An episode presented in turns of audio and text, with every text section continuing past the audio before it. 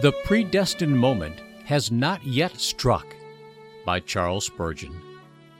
One night the Lord spoke to Paul in a vision Do not be afraid, keep on speaking, do not be silent, for I am with you, and no one is going to attack and harm you, because I have many people in this city. Acts 18, verses 9 and 10.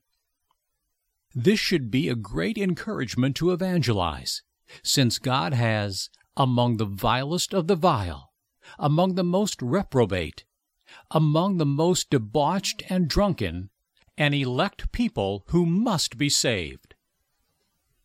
When you take the word to them, you do so because God has ordained you to be the messenger of life to their souls, and they must receive it. For so the decree of predestination runs. They are as much redeemed by Christ's blood as the saints before the eternal throne. They are Christ's property, yet perhaps they are at present lovers of the alehouse and haters of holiness. But if Jesus Christ has purchased them, he will have them. God is not unfaithful to forget the price which his Son has paid. He will not allow his substitutionary sacrifice to be in any case an ineffectual dead thing.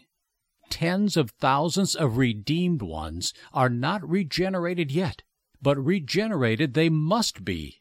This is our comfort when we go forth to them with the quickening Word of God. Nay, more, these ungodly ones are prayed for by Christ before the throne. My prayer is not for them alone, says the great intercessor.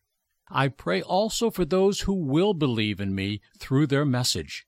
Poor, ignorant souls, they do not pray for themselves, but Jesus prays for them.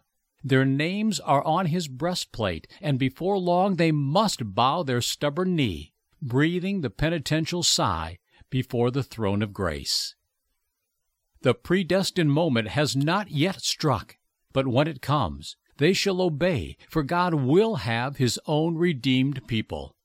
They must obey, for the Spirit is not to be withstood when he comes forth with fullness of his saving power. They must become the willing servants of the living God. My people shall be willing in the day of my power. He shall see of the travail of his soul and be satisfied.